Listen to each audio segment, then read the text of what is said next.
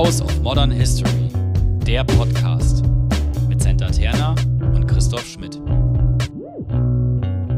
Hallo. Hallo und herzlich willkommen zu einer weiteren und neuen Folge von House of Modern History. Heute mit keinem Gast. Hm, Wir reden über dein Dissertationsprojekt. richtig. In welcher Phase befindest du dich denn gerade? Angst, Trauer, Irritation. Nee, eigentlich gar Also, wir hatten es ja bei deiner Folge davon, dass ich mehr oder weniger großspurig ähm, jemanden zitiert habe und gesagt habe, im ersten Jahr Quatsch, und vor allem von der Dis. Ja. Von vorne. Ähm, wir könnten ja auf zwei Weisen diese Promotion begleiten. Entweder indem wir in regelmäßigen Abständen Folgen aufnehmen, also alle vier Wochen, habe ich gerne Lust, ähm, die auch eine bestimmte Regelmäßigkeit suggeriert, in der ich glaube ich nicht arbeite. Oder nein, falsch, in der es etwas zu berichten gibt. Arbeiten Mhm. tue ich, glaube ich, dran. Oder eben, wenn sich Dinge ändern. Mhm. Wir sind gerade an einem Wir. Das ist die Arbeit als? Kollektiv. Ich bin gerade an einem Punkt, an dem sich die Arbeit ein bisschen verschoben hat. Und deshalb haben wir dann gesagt, okay, wir, wir nehmen eine Folge dazu auf. An der Stelle passt das Wir, glaube ich. Ja. An der Stelle passt es. Ich fühle mich aber auch sehr involviert in dein Promotionsprojekt, ohne das jetzt negativ zu meinen. Oh, wichtige Frage dann an dieser Stelle von mir.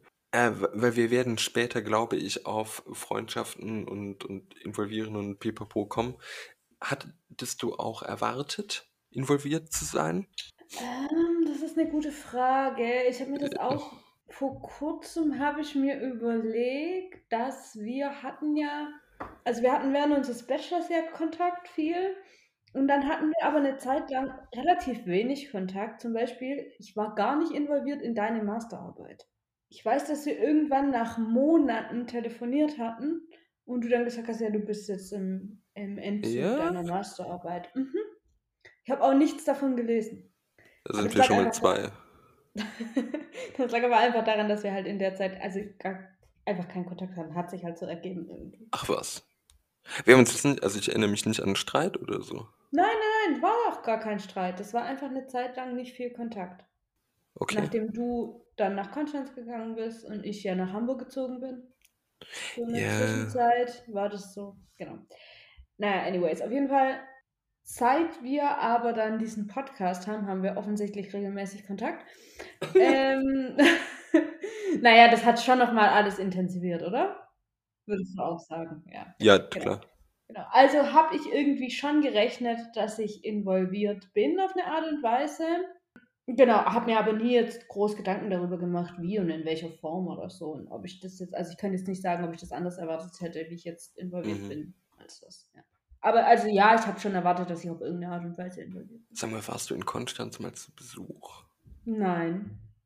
Weil das sagt ja nichts aus. Also ich bin ja da irgendwie auch sehr, sehr eigen. Das, das habe ich irgendwie verdrängt. Ja, du bist involviert. Ja, machen wir da einfach weiter und ich werde parallel mein, mein Seelenleben erforschen. Genau. Ähm, du hattest gesagt, es gab eine Verschiebung. Ja. In welche Richtung gab es denn eine Verschiebung? Die letzte Folge zu diesem Thema, die wir aufgenommen haben, falls ich weiß gar nicht, was wir dazu aufgenommen haben. Ein kleiner Blick hinter die Kulissen. Ich höre unsere Folgen selber nicht an. Ist auch schon eine Weile her. Ist auch eine Weile her, deshalb äh, fasse ich es einfach nochmal zusammen, an was ich mich erinnere, was vorher war. Und um das direkt vorwegzuschicken, glaube ich, dass äh, manche Entwicklungen einfach sehr mh, schematisch ablaufen können. Es gibt so bestimmte Sachen, wie Dissertationen, wie sich Dissertationen entwickeln können. Das mag jetzt ein zu weit gegangen sein, aber weiß ich nicht. Und so in dieser ersten Phase war, ich habe mich ja auch äh, auf die Stelle, auf der ich jetzt sitze, mit einem Projekt beworben, was sozialer Aufstieg hieß. Das hatte dann noch irgendwie äh, den Versuch, Großbritannien mit reinzunehmen. Das sollte dann so gesellschaftsgeschichtlich sein. Ähm, dann war das im Austausch mit mehreren und auch mit meinem Vorgesetzten irgendwann klar, dass es mindestens eine Nummer zu groß ist. Das entsprang aber auch, und vielleicht ist es auch ganz interessant, nicht allein einem inhaltlichen Wunsch. Also es gab schon auch inhaltliche Gründe. Es gibt einige Arbeiten, die sich eben mit einer Parallelisierung oder einem Vergleich, wobei ich bin da bei Vergleichen so ein bisschen skeptisch, ähm, bis vor kurzem auf jeden Fall, die Deu Westdeutschland und Großbritannien ins Blickfeld nehmen und auch diese ganze nach dem Boom-Forschung nimmt westeuropäische Staaten in den Blick und da ich kein Französisch kann, ist es halt Großbritannien. Ähm, aber es war auch der Wunsch, ähm, eine Legitimation zu haben, nach Großbritannien mal zu gehen. Und das ist irgendwo einfacher, wenn du dich damit befasst. Wobei, dabei gibt es irgendwie sehr wenig Arbeiten, die sich mit den Balearen oder so befassen, oder?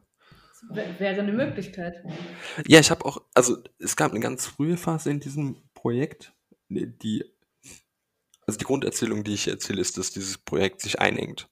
Und in einer der breitesten Phasen ging es unter anderem auch darum, sozialen Aufstieg als Triebfeder von Migration zu sehen. Und dann habe ich gedacht, boah, im Alter wäre schon, also ich spreche wenig Sprachen, die im Mittelmeer beheimatet sind. Nicht maltesisch, klar, aber äh, Englisch kriege ich irgendwie hin. Und da dachte ich, oh, wäre schon cool, irgendwie da einmal ein paar Wochen hinzufahren. Das fiel weg.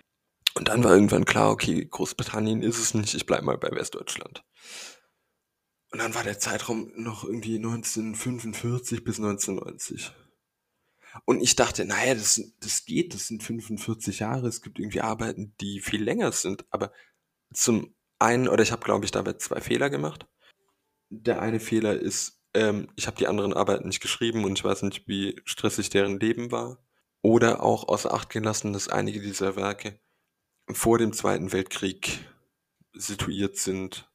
Und Kelsey Priest, du kannst irgendwie 45 Jahre in der frühen Neuzeit, nichts gegen die frühe Neuzeit an dieser Stelle, einfacher bewerkstelligen. Je nach Zugriff, aber es war, und dann habe ich aber gedacht, ah ja, also darüber werden wir bestimmt auch noch sprechen. Ich hätte mir vorher Notizen machen können, aber ich, wir kriegen das hin. Also zum einen sprechen wir über ähm, Freundschaften, über die Einengung von Promotionsthemen, als auch wie man mit Ratschlägen umgeht. Und das wäre ein Punkt, den ich jetzt kurz anreiße. Ich habe dann gedacht, boah, alle haben gesagt, das ist so viel. Ich, ja, nicht so direkt, ihr habt keine Ahnung, aber es wird schon, das wird schon. Ja, scheiß. Ähm, und dann habe ich irgendwann selber, ge und dann war noch das nächste Problem, dass ich dachte, mal, was richtig, richtig gut wäre, das wird. Ich habe nie gedacht, ich revolutioniere. Dafür bin ich, ich bin nicht der Typ für Revolution, sind wir ehrlich. Ich bin für Reformen verantwortlich. Und auch nur für eine ganz langsame und bürokratisch abgesicherte. Aber das kann man halt schlecht erzählen. Also ich dachte dann so, okay, ich werde da, ich werde da was revolutionieren, indem ich, wenn ich schon einfach nur die BRD nehmen muss, dann mache ich in verschiedenen Gesellschaftssystemen. Wissenschaft, Politik, Wirtschaft, Sport fand ich langweilig. Kultur flog, glaube ich, raus. Nee, es waren die drei. Und dann war, okay, da, da kann man mal was zeigen. Das wird so eine richtige Gesellschaftsgeschichte, so drei verschiedene Systeme partizipieren, ladida. Und da habe ich mir das ganz lange angeschaut und dann gab es neulich auch den Hinweis von meinem ähm, Chef zu sagen, okay, Sie brauchen mal wieder ein neues Exposé. Das liegt auch an der Tatsache, dass ich jetzt den Promotionsantrag an die Institution stellen muss, an der ich bin. Da braucht es ein Exposé. Dann habe ich erst gesagt, ah, soll ich das alte nehmen oder was Neues schreiben? Dann sagt er, schreiben Sie was Neues. Und dachte ich so, uff. Also, weil schreiben, ich war da auch ein, ich glaube, langsam überwinde ich das in der Phase, in der ich sehr schlecht geschrieben habe. Unglaublich zäh und irg und ich bin auch jemand, der nicht gut Dinge parallel im Kopf und im, im Tun machen kann. Also es war Umzug und ich meine, das sind alles Ausreden. Leute kriegen viel mehr hin, aber ich halt an der Stelle dachte nicht. Und habe ich mich an dieses Exposé gesetzt und dann habe ich mit dir, also die Erzählung läuft jetzt hauptsächlich mit dir und zwei, drei weiteren Freunden. Mit einem habe ich telefoniert, nachdem ich ihm irgendwie wahllos, weil ich dann dachte, okay, ich brauche Archivquellen, ne? irgendwie schon ich bin zwar immer der Meinung gewesen, erstmal muss das Konzept und Konstrukt stehen, sowas auch bei der Masterarbeit, äh, dass ich dachte, wenn das Konstrukt steht, alles andere kriege ich dann hin. Also okay, äh, gut, dann gebe ich mich halt zufrieden und dann mache ich halt Quellen. Was auch damit zusammenhängt, dass ich die Lehre organisieren musste und da einiges dann parallel lief. Und dann habe ich diesem Freund irgendwie hirnlose Sammlungen von hier sind Archive, die wo ganz spannend sein könnten, tun. Also ich glaube, viel hilfloser kann ich es jetzt gar nicht formulieren. Und dann hat er geschrieben, aha, hä? warum begeistert er sich nicht so wie ich? Oh, das Schlagzeug hat gut gepasst. Ja, ja mein Bruder übt. ah, cool. Wir können ihn einbauen, so als Showband. Und dann habe ich ihn irgendwie angerufen. Also äh, sowieso telefonieren wir oft und dann, also ja, so und so. Also ja, aber was willst du eigentlich machen? Dann habe ich irgendwie weit geschwafelt und dann wollte er mich unterbrechen, was auch richtig gewesen wäre. Dann habe ich ihn nicht zu Wort kommen lassen, habe ich weiter geschwafelt und er hat irgendwann gesagt, pass mal auf, ich wollte dich schon vorher unterbrechen, aber was soll das? Also Quellensammlungen sind ja schön und gut und du kannst mir noch 14 Archive nennen, aber was willst du eigentlich machen? Und dann hat er so ein bisschen, das ist sicherlich in der, im, Quellenbegriff falsch, aber so inquisitorisch mich nicht gehen lassen. Sagt, was willst du machen, was willst du machen? Also, boah, puh, hm, und ja. Also ich habe einfach sehr viel zu den Wissenschaften, also zu den Geisteswissenschaften bislang an, an Quellen, die ich mir irgendwie rausgeschrieben habe aus anderen Büchern. Und wir hatten ja Thomas Etzemüller schon zu Gast, der dieses fantastische Buch über die Sozialgeschichte, also die Einleitung ist wirklich schön. Da kann man nichts anderes sagen. Die ist wirklich schön. Äh, fand ich sehr schön. Ich habe am meisten in Wissenschaften, hat er gesagt, ja, und was interessiert dich da? Sagt, ja, hm, wie, wie diese Wissenschaften, weiß ich nicht, diesen, diese Idee des sozialen Aufstiegs so konstruiert vermittelt und wie sich das bewährt hat, also wie diese Konstruktionsleistung, diese Vermittlungsleistung. Und da ich, ah, die drei Wissenschaften, also so Anthropologie, Soziologie und Geschichte, die befassen sich alle irgendwie mit Gesellschaftsordnungen, was ein übergeordnetes Thema zu sein scheint für mich, und Aushandlungen von Gesellschaften, aber stellen da immer andere Fragen oder haben auch unterschiedliche Aussagegruppen. Und hat er ganz ruhig gesagt, ja, mach das doch. Und das ist jetzt kein Euphemismus, das war dann ich glaube, es war ein sehr schwieriges Telefonat für mein Gegenüber, weil ich eine Mischung aus Begeisterung also, manchmal will man ja auch nur Zustimmung und das ist sicherlich oft wichtig. Es gibt aber Momente, wo es einfach fehl am Platz ist, aber ich habe nichts anderes gelten lassen.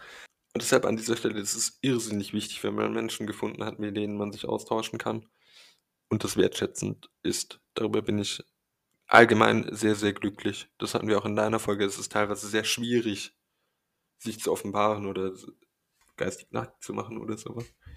Ähm, also ja gut, dann mache ich halt die Wissenschaften und long story short ist jetzt diese ähm, Eingrenzung oder mein derzeitiger Arbeitstitel lautet des Exposés, was ich dann auch geschickt habe, an dem ich aber seitdem irgendwie noch weiter ein bisschen gearbeitet habe, lautet jetzt Sozialer Aufstieg als Ordnungsmuster einer Gesellschaft.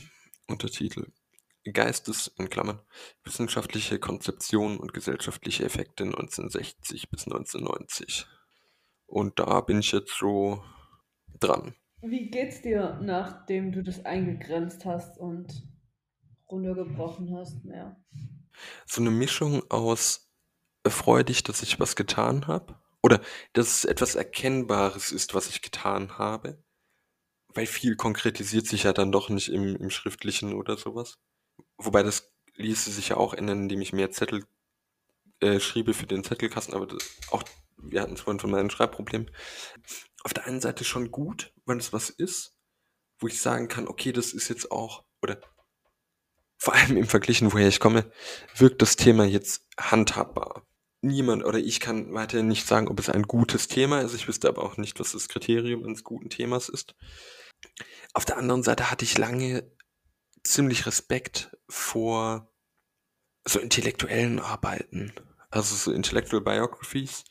Und das Problem habe ich neulich auch mit jemandem diskutiert und habe gesagt, du, es ist irgendwie, es sind ja oft so nicht pejorativ gemeint Quellenwühlmäuse, die dann irgendwie auch, das Buch von Thomas Etzmüller ist ja ist einfach sehr reich an, an Quellen. Also der macht sehr viel auch mit Theorie, das will ich gar nicht abstreiten, aber es ringt mir sehr, sehr viel Respekt ab, wobei das klingt nach mühsam. Also ich bin da sehr gerne bereit, sehr viel Respekt dafür zu zollen, weil du musst, glaube ich, unglaublich viel lesen. Du brauchst ein großes Verständnis in meiner Wahrnehmung von Kanon und von Gruppen und von Personenlogiken und du musst unglaublich viel Scheiß, glaube ich, also aus so meine Angst. Und dann hat diese Person gesagt, ja gut, das ist ein Problem, das sich bestimmt irgendwann für dich stellen würde. Und das ist vielleicht auch kein, also in meiner Erinnerung hat das die Person gesagt, natürlich. Das ist vielleicht auch gar kein nischiges Problem, aber du kannst es ja immer noch anders machen. Und vielleicht ist das ein banaler Satz. aber auch solche Sätze muss man hören, weil ich dachte, ja gut, dann schreibe ich halt keine intellektuellen Geschichte. Und das muss ich einfach nur transportieren, dass ich eine Wissensgeschichte schreibe, weil ich verstehe mich schon als sehr idiosynkratischer Wissenshistoriker und keine Wissenschaftsgeschichte. Weil sonst gerät man wirklich so in diese, also mir geht es um diese Wissensformation, um diese Episteme, um diese Bedeutungen von, von diesen signifikant und nur sehr, sehr mittelbar, ob das jetzt Thorsten, Joachim oder Karl-Heinz geschrieben hat. Das ist sicherlich wichtig für eine Art von Quellenlogik, aber ja, nee. Ja, ja. Du wirst dich aber wahrscheinlich ja schon damit beschäftigen müssen, ne, auf eine gewisse Art und Weise. Also ich meine, ich habe das ja bei meiner Masterarbeit auch gemerkt. Ähm, ich habe mich auch mehr, mehr als gedacht nachher mit irgendwelchen konkreten mhm. Personen beschäftigt zum Teil. Ähm, also klar, bei dir wird im Mittelpunkt eine Wissensgeschichte stehen, aber es wird ja auch schon eine Wissenschaftsgeschichte auf eine Art und Weise, oder? Oder würdest du das gar nicht? Ich meine, das eine ist ja die Frage, was ich sage, und das andere ist, was ich, was ich tue. Äh, ich formuliere deine Frage oder die Antwort auf deine Frage nicht komplett zu deiner Frage passend. Aber es ist mir egal. Weil. Es ist wie mein Tätowierer, der sagte, na, sitzt du bequem? Und ich so, ja, ist alles gut. Also, also nicht, dass es mich interessieren würde, wir fangen jetzt einfach an. Also ja, rede über was du reden möchtest.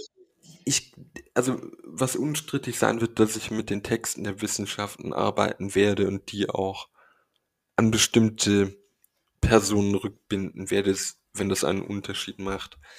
Es ist dahingehend nur Stand jetzt nicht eingangs von Belang, ob das, ich weiß nicht, wie ich sie vorhin genannt habe, Thorsten, Jim und Karl-Heinz, Karl-Heinz war auf jeden Fall dabei, geschrieben hat. Ich glaube auch, dass so, wenn man eine Arbeit schreibt, die Menschen ins Zentrum setzt, unabhängig davon, dass ich das für wenig, muss jetzt aufpassen, was ich sage.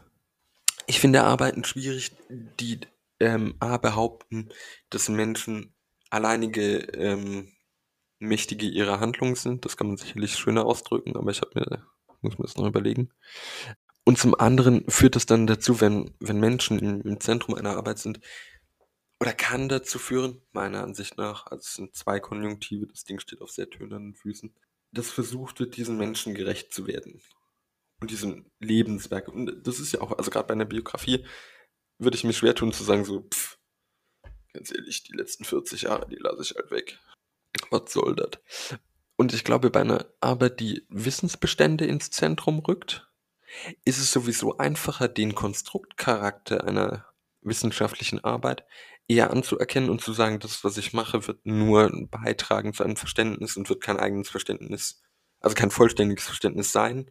Das ist, glaube ich, bei einer Arbeit, die eben Ideen und, und Wissen ins Zentrum rückt, einfacher. Trotzdem wird, glaube ich, die Kritik, werde ich mich für Kritik öffnen müssen, die dann sagt, oh, wie konnte er diesen wichtigen Text von Jürgen, Jim vergessen? Ja, aber das, das, das kann der überall begegnen. Ich, ich habe mich nur halt gefragt auch, ob dann die Personen, die diese Texte verfasst haben, halt insoweit äh, Teil ja deiner Arbeit wahrscheinlich sein werden, als die Frage dann, danach, wer überhaupt Wissen produziert. Ja. Weil das ja ein wichtiger Punkt ist. Und, und, dann, und dann sind es eben, aber das ist ja dann nicht konkret diese einzelnen Menschen, sondern das ist dann praktisch eine Gruppe von mit ja. Eigenschaften von, weißt du, mehr als dass es einzelne Menschen sind, die du dann. Ja, wobei es schon natürlich ein Punkt ist zu sagen, okay, wer kann daran partizipieren und wer, wer kann überhaupt sowas schreiben. Ähm, ich habe gerade mal geschaut, ich habe mir eine vorläufige grobe Gliederung erstellt. Ähm, ich mache sowas öfter. Ich fange mit der Einleitung an. Ich halte das für einen gewagten Punkt in der Arbeit. Wow. Nicht wahr? Und auch darüber können wir sprechen, ob das überhaupt irgendwie sinnhaft ist. Und dann habe ich sechs inhaltliche Kapitel, was mich schon stört, weil ich gerne ungerade Zahlen habe. Außer zehn. Bei der Masterarbeit habe ich im Resümee mir zehn Punkte aus den Rippen geleiert und ich glaube, ich hatte inhaltliche acht ja, war nicht so komplett sinnvoll. Generell, glaube ich, war das Fazit mit das Schwächste in dieser Masterarbeit. Da habe ich mir einiges verbaut. Wobei die Meinungen da auch strittig sind, wie, wie die Arbeit im Nachhinein war. aber ich schweife ab. Das erste Kapitel heißt Die Wissenschaften. Ähm, da soll es so ein bisschen darum gehen, die Geisteswissenschaften im 20. Jahrhundert bis zu meinem Untersuchungszeitraum irgendwie so zusammenzufassen. Wobei, da muss ich mir noch was Schlaueres überlegen, weil ich nicht einfach nur irgendwie drei große Werke zusammenfassen will. Muss ich nochmal überlegen. Ähm, dann diese von mir untersuchten Wissenschaften im Untersuchungszeitraum einfach in ihrer Genese darstellen. Auch das scheint mir erstmal irgendwie mh, hm, die Gemeinsamkeiten und Unterschiede herausstellen und so wie zuletzt in diesem Kapitel die sogenannten Denkkollektive, ein Begriff, den Ludwig Fleck geprägt hat, und Institutionen herauszuarbeiten, um zu schauen, was für Gruppen bilden sich da, gibt es vielleicht auch interdisziplinäre Gruppen oder zumindest wer kocht da so sein Süppchen. Für die Geschichte wäre es beispielsweise die Gruppe um die Bielefelder Sozialgeschichte. Oder bei der Soziologie mhm. irgendwie so Klassiker. Klassiker. Äh, behandelt mein Seminar gerade. Äh, ah. Hm. äh, Ähm, und bei der Soziologie gibt es ja dann auch, also Denkkollektiv ist da vielleicht auch zu breit, aber so Spezialisierung, also die Industriesoziologie oder sowas, die nicht zu verwechseln ist mit der Industrieanthropologie, wie ich gelernt habe, weil die geht sehr vom Material, also von, von Materialitäten aus, glaube ich. Ah, okay. Kapitel 2 soll sich dann mit Denkstilen, auch ein Begriff von Ludwig Fleck, Methoden und Theorien der Geisteswissenschaften auseinandersetzen. Also da ist so dieser Versuch, die Wechselseitigkeit von eben wissenschaftlichem Handwerkszeug, Ansichten zu dieser Idee des sozialen Aufstiegs wechselseitig aufeinander zu beziehen ohne irgendwie groß drüber nachgedacht zu haben, vielleicht, also was passiert, wenn du auf einmal in der Sozialgeschichte den Vergleich nimmst oder was passiert, wenn du Begriffsgeschichte, die ich ja selber dann irgendwie brauche, entwickelst. Aber es ist noch ein Grund, aber das sage ich jetzt nicht immer dazu. Ja, gut, Kapitel. das steht überall. Ich glaube, wir wissen alle, an welcher, in welcher Phase du gerade bist und dass da nichts rund ist, ist, glaube ich, auch den meisten Menschen bewusst, würde ich mal sagen. Ja, Wobei es, also neben der Tatsache, dass man ja, wie ich vorhin gesagt habe, irgendwie Menschen braucht, mit denen man drüber sprechen kann und sich so ein bisschen geistig ausziehen kann, ist es im Podcast drüber sprechen ja nochmal, wo man denkt, okay, aber auf der anderen Seite, jetzt ist auch schon rum. Ja, genau, ja. dafür ist es zu spät. Ja, so anderthalb Jahre zu spät. Äh, äh, Kapitel 3 ist dann gar nicht mal so das Herzstück, weil ich begreife das irgendwie verflochtener hoffentlich. Sozialer Aufstieg als Konzepte und Beschreibungen. Also wie wird davon gesprochen? Das ist dann doch eine sehr begriffsgeschichtlich an, zumindest sagen wir mal angehauchte. Ich verwende das Wort, um mich ein bisschen sicherer zu fühlen. Ist Sache. Kapitel 4 habe ich genannt Einbindungen des sozialen Aufstiegs in Kontexte und Themen der Fächer. Ja, das klingt erstmal irgendwie noch bekloppter als meine Seminartitel. Ja, das ist ein sehr langer Titel. Ja, nicht wahr? Äh, aber ich hatte erst einen kürzeren und dann habe ich diese Gliederung nach vier Tagen wieder geöffnet und dachte, was wollte ich denn da? Okay, ja, dann. Weil das hieß nur Einbettung, dachte ich, Christoph, also Vergangenheits-Christoph, du Depp. So, mein größter Feind ist Vergangenheits-Christoph. mein größter Freund ist Zukunfts-Christoph, weil der macht ganz viele Dinge, glaube ich. Mhm, ja. Da geht es dann darum, in welchen, ja, also in welchem Umfeld oder in welchem Kontext ist diese, diese Idee des sozialen Aufstiegs eingebettet? Geht es um Mobilität, geht es um Bürgertum, geht es um Arbeiterklasse, Geflüchtete, äh, wahrscheinlich nicht, aber Geflüchtete. Wo wird das erzählt? Oder wird es ähm, quasi als Aufstiegserzählung oder dann später dann so, okay, hm, schwierig, Abstieg erzählt, sowas. Ich meine, diese 1960er bis 80er sind ja auch gerade in dieser Boom nach dem Boom Phase, da kulminiert ja einiges auch an Zukunftsängsten. Da weiß ich gar nicht, wie sich die Fächer dazu verhalten, was sehr spannend ist. Dann werde ich ein bisschen schief, spätestens jetzt. Nämlich das fünfte Kapitel heißt Sozialer Aufstieg als Selbstbeobachtung und Ordnung. Okay. Ja, umgekehrte Frage, sonst erzähle ich immer sowas. Äh, was erwartest du von so einem Kapitel? Ich meine, klar, ich habe den Murks geschrieben, nee, aber was erwartest du? Ja, ich weiß es nicht. Das, sag mal nochmal, wie hieß es? Ähm, und, äh, sozialer Aufstieg als Selbstbeobachtung und Selbstordnung. Naja, geht es dann darum, wie sich praktisch dieses Wissen ein bisschen verselbstständigt und halt dann in die Gesellschaft, naja, sozialer Aufstieg als Selbstbeobachtung. Das mit der Selbstbeobachtung, das verstehe ich nicht so ganz. Also da weiß ich mhm. nicht, was ich mir darunter vorstelle. Jetzt unter der Selbstordnung kann ich mir vorstellen, dass dieses Wissen, das du dann da eben aufgeschlüsselt hast, dann praktisch so ein bisschen sich verselbstständigt im Sinn von, das ist dann, das wird dann zu einem Ort, zu einer Gesellschaftsordnung. Ah, du meinst zu so einem Diskurs so. Genau. Das innerhalb von Gesellschaften dann Dinge ordnet. Mhm. Ähm, und was es dann ordnet, wirst du dann in diesem Ding, äh, in diesem Kapitel beschreiben. Das ist das, was ich mir vorstellen könnte. Ja, Mist. Ähm, äh, Gab es nicht irgendwie mal so ein Spiel, wo man die Antwort vorgelesen hat? Man musste die Frage dazu finden. Das fühlte sich gerade genauso an. Nee, das ist deshalb schief, weil ich hatte eigentlich vor zu sagen, ich verwende viel zu oft das Wort witzig und ich glaube, das ist sowieso ein, einer der größten Fehler in Arbeiten, dass man witzig, charmant und äh, irgendwie gewitzt rüberkommen will, weil da passieren Fehler. Und es ist total klar, dass die passieren und ich will halt immer wieder auf die Schnauze fallen. Ähm, es geht eher darum, dass ich dachte, naja, spannend ist es für mich zu sagen, okay, hier haben wir drei Wissenschaften, die sich mit dem Thema intensiv wissenschaftlich auseinandersetzen. Was ist sozialer Aufstieg? Wie finden wir es in unseren Quellen? Was tun wir damit?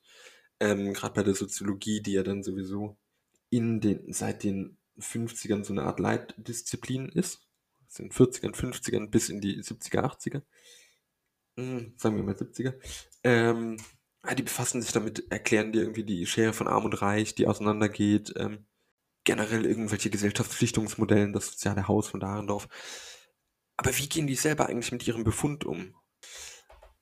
Und das, dann dachte ich da, okay, wenn sich diese Wissenschaften mit dem sozialen Aufstieg befassen, und ich verstehe sozialen Aufstieg, das hätte ich vielleicht vorher sagen können, ähm, und vielleicht ist dieses Grundverständnis schon falsch, als Aufstieg in einer Gesellschaft. Also jede Art von, oder viele Arten von Aufstieg sind sozialer Aufstieg. Es geht mir nicht um den Fußballverein Wattenscheid Süd, der in die nächsthöhere Liga aufsteigt, außer es ist mit sozialem Prestige verbunden und Gegenstand der drei Wissenschaften. Ah, okay. Mhm. Ja. Also wahrscheinlich ist ein Aufstieg mit Prestige verbunden. Ja, ich glaube, das resultierte noch aus einer früheren, aus einem früheren Stadium äh, der Arbeit. Und also wie handeln diese drei Wissenschaften selbst ihre den Aufstieg von WissenschaftlerInnen an der Stelle. Jetzt könnte man sagen, Ah, okay. ist die Professur ein Aufstieg? Ich würde sagen, ja, ist es. Weil das ist das eins der erklärten Ziele der Wissenschaften.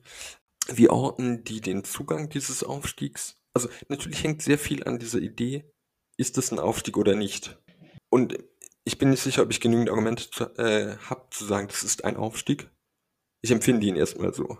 Und also eher so eine in den Maschinenraum der Wissenschaften gehend, wie gehen die denn damit um? Weil das eine ist ja so die Doing Science und das andere aber ist ja, weiß ich nicht, wie man das nennt, Doing Things. Nein, aber also du weißt, was ich meine. Also das steht ja auf einem anderen Blatt. Ja.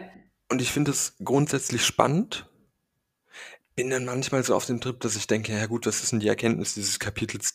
Das steht schief zueinander und ist nicht passgenau. Naja, Aber ich finde, es ist schon ein Punkt. ja, genau. Also ich finde auch, dass es erstmal nach einem Punkt klingt und alles, was erstmal nach einem Punkt klingt, würde ich auch erstmal aufnehmen.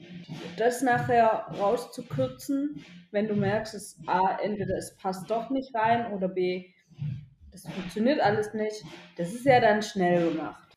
Hätte ich auch gesagt, ja. Also gerade bei diesem Kapitel, wo du ja jetzt schon von Anfang an sagst, das ist schief zu allen anderen, bedeutet eben auch, dieses Kapitel braucht es nicht, damit diese Ja. Arbeit sinnvoll wird nachher zum Schluss. Genau, ich baue nicht drauf aus, auf. Also, selbst wenn im Verlauf der Arbeit oder im, in irgendwelchen Kolloquien kommt, ist das auf jeden Fall was, was relativ schnell fallen kann. Und vielleicht ist es auch so, in meiner Familie heißt es scheinbar äh, das Zigarettenpäckchen auf der Rückbank beim Zoll, was eine sehr lange Metapher ist. Aber so dieses offensichtliche Hinweisen auf eine schwache Position, um andere schwache Positionen zu überdecken. Also du findest die Leiche im Kofferraum nicht, wenn du dich mit dem Zigarettenpäckchen befasst. Ja, okay, ja. Mhm. Nicht, dass meine Familie mit dem einen oder anderen größere Erfahrung hätte, aber auf meine Vorliebe für solche äh, Bilder. Und das sechste Kapitel ist dann, und äh, ist dann quasi im Untertitel ja schon angeklungen, gesellschaftliche Effekte und Auswirkungen der wissenschaftlichen Prägungen Und da Okay. geht es mir so ein bisschen darum, ich habe als Vorbereitung nochmal den wirklich großartigen, ich habe neulich im Seminar gesagt, wenn Sie irgendeinen Text lesen wollen, zu dem Sie erstmal vielleicht keinen Bezug haben, wo Sie einfach nur denken, ich habe Spaß daran, lesen Sie den Raphael-Text. Mhm. Bin mir nicht sicher wie. Aber doch, äh, ist einer der Texte, die ich neben Marshall Salins Der Tod des Captain Cook, wo ich sagen würde, ach, die kann man öfter lesen. Das ist aber auch gut. Beides noch nicht gelesen. Nee, hatten wir das nicht für, für den Systemtheorie-Lesekreis? Nee? Nee, wollten wir. Aber wir haben diesen Lesekreis dann nie gemacht. Doch, doch, es gab Sitzungen, wir haben den, ich würde sagen, wir haben ihn pausiert. Wir haben ihn pausiert und wir haben gesagt, wir sprechen über Captain Cook und der ist aber dann nie, hat diese, Ja, dieses Treffen hat nie stattgefunden. müssen wir auch nach deiner Masterarbeit irgendwann Ja. wieder machen. Also ich zitiere Raphael.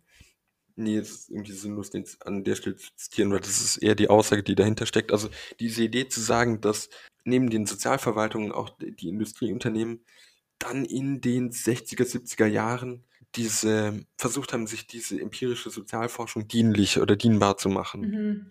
Und dann dachte ich, es ist generell auch ja schon spannend zu sagen, okay, Wissenschaften, also wir sind, glaube ich, sowieso über den Punkt hinaus zu sagen, oh, Elfenbeinturm Ladida, aber es reicht ja nicht zu sagen Ladida, sondern zu zeigen, welche Effekte wissenschaftliches Arbeiten und das Ausbilden eines wissenschaftlichen Instrumentariums für weiter weg hat.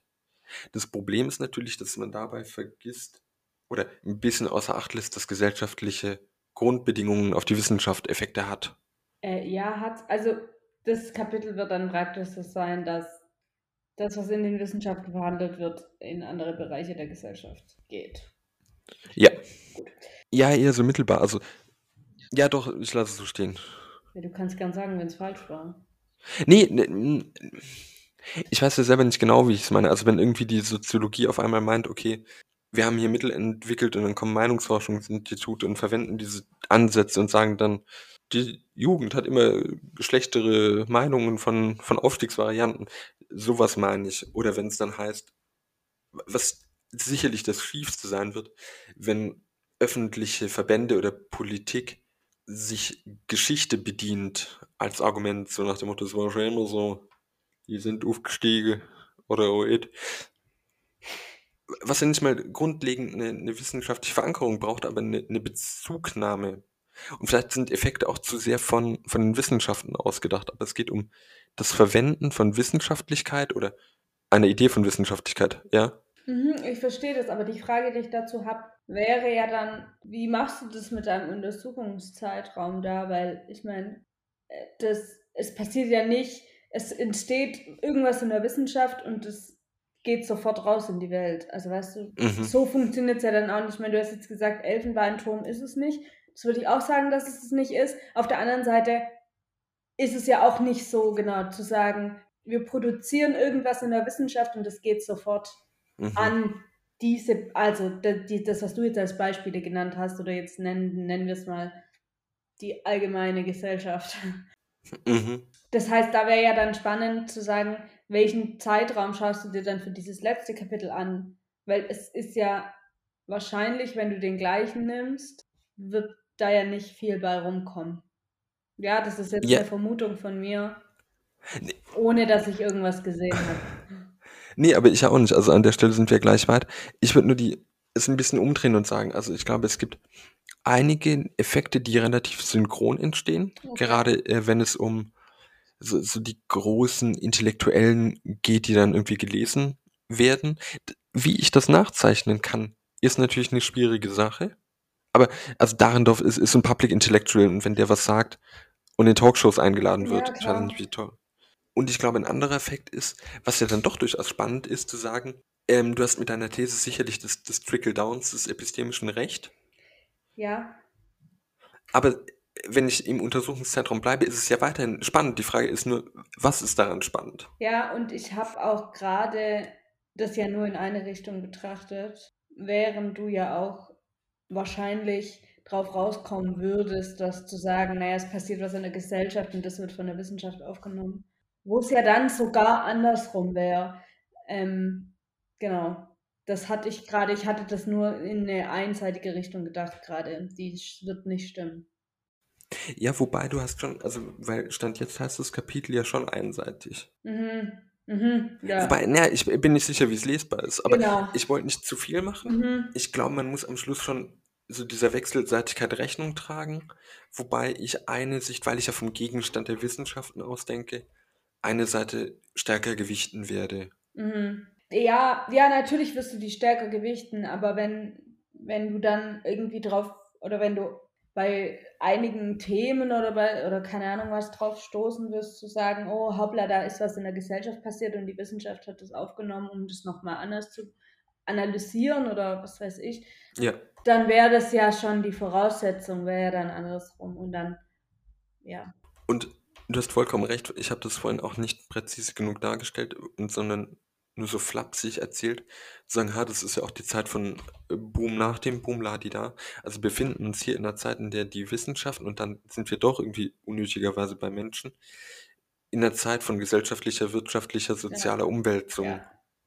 Befindet. Ähm, die 60er bis 80er sind ja auch daher gewählt, weil so die Literatur hier einen Generationenwechsel Mhm. stattfindet in den Geisteswissenschaften, die dann mehr oder weniger als Kohorte betrachtet werden können, die dann auch bestimmte Themen, also auch wieder ohne groß, und ich lehne mich da sehr weit aus dem Fenster, aber darin durfte er wirklich als Public Intellectual, ich weiß nicht, wie stark ich das Argument ziehen kann und wahrscheinlich werde ich in vier Folgen sagen, so knirsch, knirsch, ich wusste nicht, wer Dahrendorf ist. Und das würde ich auch freimütig dann zugeben, ähm, der sich dann doch in den öffentlichen Diskurs einbringt und sehr diese Verzahnung von, ich meine, der war Politiker und Wissenschaftler, ich wollte erst sagen Aktivist, das ist es sicherlich nicht. Äh, ähm, Die Grenze Sicherlich nicht ist vielleicht. ja manchmal fließend. der ist richtig. Okay, also von generell auch Wissenschaftler, sowohl in der Zeit als auch sicherlich zu anderen Zeiten, sich als informierte Akteure im gesellschaftlichen Diskurs präsentieren, dazu Mhm. verhalten und auch HistorikerInnen, wobei es sind, glaube ich, hauptsächlich Männer, sich zu tagespolitischen Themen aufgrund ihrer Forschung äußern. Ja. Das heißt, da ist sicherlich, und das würde ich dann, und vielleicht ist es einfach falsch dargestellt, das würde ich als ähm, wissenschaftliche Effekte auf Gesellschaft, also sehr einseitig gedacht darstellen, indem ich sage, schaut her, hier ist ein Wissenschaftler, der eine Kolumne schreibt, falsches Beispiel, wirklich falsches Beispiel, mir fällt aber nichts anderes ein. Wenn sich derzeit ähm, ExpertInnen der Osteuropa-Geschichte zum Krieg in der Ukraine äußern, Frau Schierle, deren eigentlicher Gegenstand ähm, oder Zeit 18. bis 19. Jahrhundert ist, kann informiert über die Jetztzeit sprechen. Das ist auch ein bestimmtes Geschichtsbild, was damit schwingt, dem ich auch anheimfalle. Mhm. Und ich begreife das einfach einseitig, dass halt die Wissenschaft Effekte auf die Gesellschaft hat, wobei man ja auch sagen könnte, wobei da gelangt man irgendwann in das vierte Untergeschoss des Kaninchenbaus. Naja, die Gesellschaft hat Effekte auf die Wissenschaft, weil ohne die Gesellschaft hätte es nicht einen Grund gehabt, über den Ja, Krieg in der. Ukraine zu sprechen. Den Gegenstand nicht. Wobei jetzt Ja. muss man ja sagen, dass das in, in dem Fall von ähm, dem Ukraine-Krieg vielleicht nochmal was anderes ist, als zu sagen, Ja. es geht um sozialen Aufstieg und zu sagen, gerade wenn du jetzt die Zeit so nach dem Boom, vor dem Boom, keine Ahnung, da passiert ja gesellschaftlich Veränderungen, gerade in dem Sinn, vielleicht auch mit Aufstieg, ja, ne? Und dann eben zu sagen, da passiert was in der Gesellschaft. Also lass es uns als Wissenschaft mal genauer anschauen. Wie Ja. hat äh, dann beispielsweise in der Geschichtswissenschaft, wie hat sozialer Aufstieg vor 50 Jahren funktioniert? Ja. Wie funktioniert es jetzt? Das, das schwingt ja damit. Ähm, gerade in der. Geschichtswissenschaft. Ähm, genau, und da wäre es ja dann definitiv ein Punkt, wo ich sagen würde, das hat Einfluss darauf. Ähm, da hat die Gesellschaft Einfluss auf die Wissenschaft. Allein A durch den Untersuchungsgegenstand Ja. und B aber auch durch das, wie wahrscheinlich sozialer Aufstieg ja verstanden wird anhand von dessen, was diese WissenschaftlerInnen auch sehen, was in der Gesellschaft passiert. Könnten wir dahingehend, wir, äh, sagen, dass diese Idee von wissenschaftlichen Gef- Effekten einfach nur eine sprachliche Verkleinerung ist? Eigentlich müsste man sagen, ähm, die Effekte von Wissenschaften, die in Gesellschaften stattfinden, auf Gesellschaft. Mhm, ja. Weil dieser Bezug ist ja teilweise, also jetzt nehmen wir mal äh, eine geschichtswissenschaftliche Arbeit zum Thema sozialer Aufstieg Mhm. im Mittelalter, Mhm. die ist in den 60ern geschrieben Mhm. worden, sagen wir mal. die wird selten im Vorwort dann irgendwie klar machen, so aufgrund rezenter Ereignisse, weil es ja auch, muss man auch sagen, für die Geschichtswissenschaft zuweilen ein schlechtes Argument ist, nicht aus den, oder als schlechtes Argument angesehen wird, Gegenwärtiges zu nehmen, weil das wirkt dann teilweise anbiedernd, hat man mir mal gesagt. Okay, ich So so, teile egal. diese Meinung nicht, möchte ich hier sagen. Kelzepries. ähm, und e- egal wie man dazu steht, aber ich glaube, es wird selten, ich erwarte, dass es selten stehen wird, aufgrund dieser derzeitigen Ereignisse Ladi da, das wird man eher in Anträgen finden. Deshalb sind sicherlich zu meinen, glaubst du nicht? Doch, ich, ich glaube ich glaub das sofort, aber das ist ja der Punkt, der in Anträgen passiert. Das, was gerade hip ist, siehst du in jedem Antrag, damit ein Antrag durchgeht. Ähm, Deshalb äh, ja. werde ich irgendwo, ich habe auch hingeschrieben, dass ich so DFG-Archive gerne anschauen würde, Mhm. um eben diese Verankerung in der Gesellschaft zu zeigen. Das müsste ich da sicherlich nochmal stärker machen, um, um klarzumachen, worum es geht. Und da wird man sicherlich den Punkt von gesellschaftlicher Ein, nee, falsche, wissenschaftlicher Einbettung in Gesellschaft Ja. stark rausarbeiten, wohingegen dann die Artikulation der Wissenschaft in der Gesellschaft eben diese Effekte sind. ja. Wobei der Titel des Kapitels sich auf beides, oder könnte man so schreiben, dass es eben beides ist. Effekte, Gesellschaft, Effekt zwischen Wissenschaft und Gesellschaft. Ja, genau. Und ich meine, letztendlich wird das ja wahrscheinlich auch, das ist jetzt, ich habe nichts dazu jemals angeguckt oder gelesen, außer dein Exposé. Aber genau das ist ja das, was wahrscheinlich rauskommen wird, dass das einfach wechselseitig sich beeinflusst. Genau, und das wäre das Schlimme, deshalb darf die Frage nicht sein. Also erstens sollte man keine Fragen stellen, die mit Ja oder Nein beantwortbar sind, weil es die grundsätzlich quantitative Variante ist. Aber die Frage wäre dann schon zu sagen, welche Effekte sind es? Weil Ja, dass es ja. Effekte hat, äh, das ist so ein Ja. bisschen wie wenn ich am Schluss im Fazit hätte, Jungs, sozialer Aufstieg wurde von unterschiedlichen Gruppen unterschiedlich verstanden. So. Dann kann ich mir auch ein Ei pellen, das ist so. Ja. Dafür arbeite ich keine vier Jahre.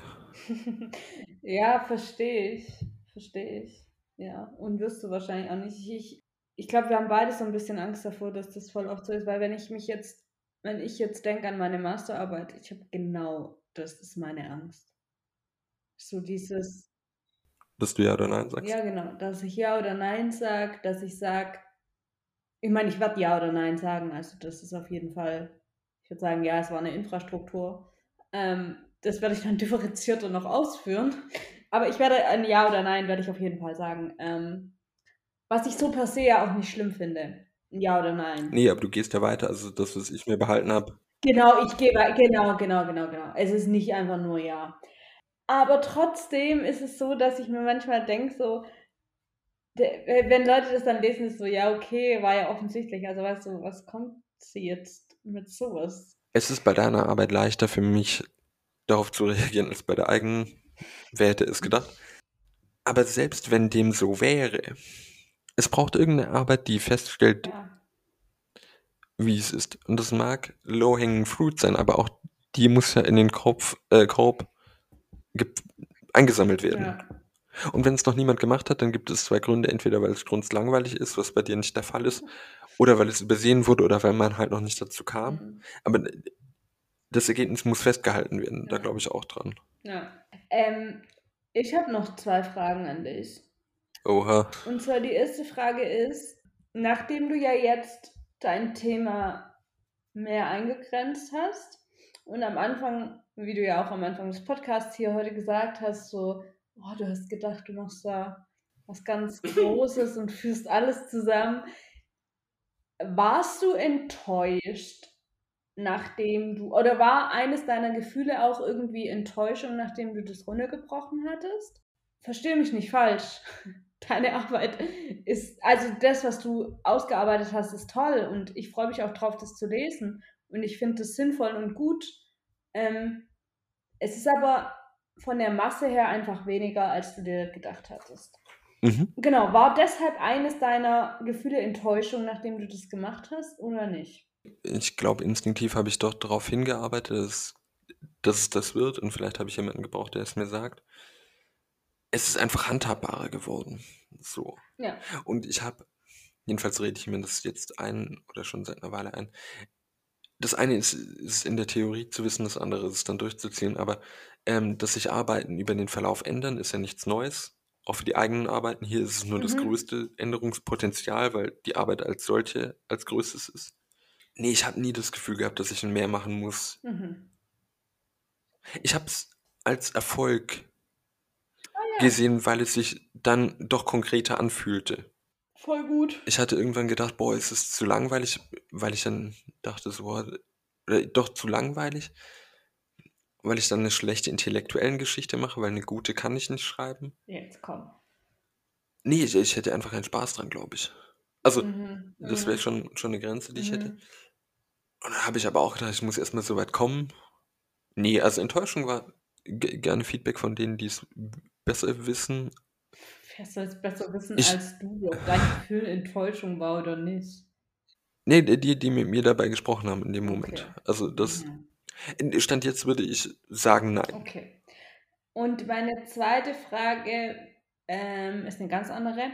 Wie viel Freiheiten hast du denn in der Umstellung deines Exposés? Also den Antrag, den du jetzt schreibst. Weil du, du hast dich ja mit jetzt einem anderen Exposé beworben, als du jetzt schreibst und als du jetzt abgibst. Könntest du, also das ist ja trotzdem noch innerhalb von deinem Thema, aber wäre es auch beispielsweise möglich gewesen zu sagen, ach fuck off, ich mache Hip-Hop? Ich meine, die, die Frage zielt ja auf zwei verschiedene Ebenen ab. Zum einen auf eine Ebene der ähm, Zusammenarbeit mit dem Mhm. Betreuer. Und wir nehmen dieses Gespräch auch vor, einem, vor dem Gespräch, was ich Ja. habe. Und das andere ist, dass mit dieser Stelle die Verpflichtung einherging, eine Dissertation in der Zeitgeschichte anzufangen. Mhm. Ich hätte, ich weiß nicht, wie eng das dann gesehen wird. Also, wenn ich jetzt gesagt hätte, Antike ist es, Ja. wäre es sowieso schwierig geworden, weil man hat ja dann doch irgendwann, oder nicht man, ich habe ja dann doch mehr oder weniger, selbst wenn ich das in, in einer bestimmten Konkretisierung leugne, äh, eine bestimmte Expertise zumindest, wo man sich wohler fühlt oder wo es, wo man sich auskennt und meine Expertise endet sicherlich spätestens mit dem 19. Jahrhundert. Mhm, ja. Ende 8, also äh, sagen wir mit dem 19. Ähm, äh, und ich weiß nicht, ob ich meine Institution hätte sagen können, so Freunde, Mittelalter ist es. Aber das wäre stünde auch ja nie zur Debatte. Ich würde mich allerdings, wenn ich jetzt die Rolle tauschen würde und zu mir jemand kommen würde und sagt, ah, Herr Schmidt, ich wollte eigentlich über soziale Aufstieg sprechen und jetzt ich Hip-Hop, würde ich, glaube ich, erstmal nachfragen, woran das liegt. Nicht, weil das zweite Thema schlechter ist, sondern weil es so ein krasser Wandel ist, dass ich mir dann nicht sicher wäre, ob es auf ein allgemein sprunghaftes Verhalten zurückzuführen ist und in vier Monaten ist es dann irgendwie die Startbahn West in Frankfurt. Mhm. Und man muss sich ja auch irgendwann in, in jedenfalls in einem Grobthema einlesen. Ja, ja. Äh, ich denke nicht, dass es ein Problem. Also zum einen ist es ja immer noch die eigene Arbeit, aber das hilft ja eben manchmal dann doch auch nicht. Aber ich erwarte damit keine Probleme, definitiv nicht. Es ist gerade so, wie ich es mache, ja, oder so wie ich es verstehe, was ich tue, eine Konkretion. Mhm. Äh, pff. Mir käme, glaube ich, nö, das ist falsch. Ich wollte gerade sagen, mir käme Themenwechsel nicht in den Sinn, aber alle, die die Masterarbeit verfolgt haben, wissen, dass ich da irgendwie schon über Anatomie schreiben wollte. Das ist eine gute Frage, die ich so gar nicht beantworten kann. Ich, ich fand es nur interessant, weil ich ja keine Ahnung von dem System habe. Von Mhm. diesem Wissenschaftssystem oder wie auch immer. Ja. Ähm, genau, und deshalb wäre da die Frage, inwieweit das überhaupt möglich wäre oder nicht. Oder inwieweit ich da gebunden wäre. Stand jetzt würde ich sagen, ich erlebe sehr viele Freiheiten, die sicherlich an einer bestimmten Stelle begrenzt sind, die ich aber noch nicht, Mhm. die ich nicht erfahren habe, um sie konkret benennen zu können. Mhm. So, ja. Nachdem du mir jetzt Fragen gestellt hast, kommt natürlich meine. Außer du hast noch welche. Im Moment habe ich keine. Ich würde es mal spannend finden, wenn wir irgendwann eine Bilanz ziehen, inwieweit uns der Podcast beeinflusst hat in unseren Masterarbeiten und Dissertationen. Immens. Ja, würde ich auch sagen. Kann ich jetzt schon. Doch, Ja. doch, doch. Also es ist ja im Endeffekt wie, jedenfalls bei mir, wie eine Art Expo, oder bei mir läuft es jetzt parallel zum Exposé, zum neuen. Doch. Allein die- diese dann doch mehr oder weniger Vorbereitung darauf und sich nochmal an der Stelle öffnen oder das Kommunizieren sehr. Ja, genau das. Das zum einen in unseren Folgen, die wir ja machen über unsere Masterarbeit und ähm, das. Zum anderen aber natürlich auch die ganzen Vorbereitungen, die wir für andere Folgen, sei es mit Gästen, auch die Folgen dann selber mit Gästen oder auch die Folgen, wo wir uns vorbereitet haben auf gewisse Themen. Auch wenn die manchmal im ersten Blick nichts mit unserem Thema zu tun hatten, Mhm. war es doch oft so, dass man irgendwie noch was mitgenommen Ja, hatte. sehr. Darüber können wir gerne mal eine Reflexionsfolge machen. Ja, Ja. ja. Dann habe ich erstmal keine Fragen keine mehr. Fragen. Dann Center, was war 1912? Die Olympischen Sommerspiele. Hm. Falls ihr Kritik an uns oder Fragen habt Oder Lob, gerne auch Lob, oder Themenwünsche, Gast sein wollt. dann dürft ihr euch gerne bei uns melden, entweder auf Twitter unter @houseofmodhist Oder ihr könnt uns eine E-Mail schreiben. Dort ist unsere E-Mail-Adresse houseofmodernhistory at gmail.com. Genau, steht beides in der Beschreibung unten drin. Wir freuen uns auf Feedback. Bis zum nächsten Mal.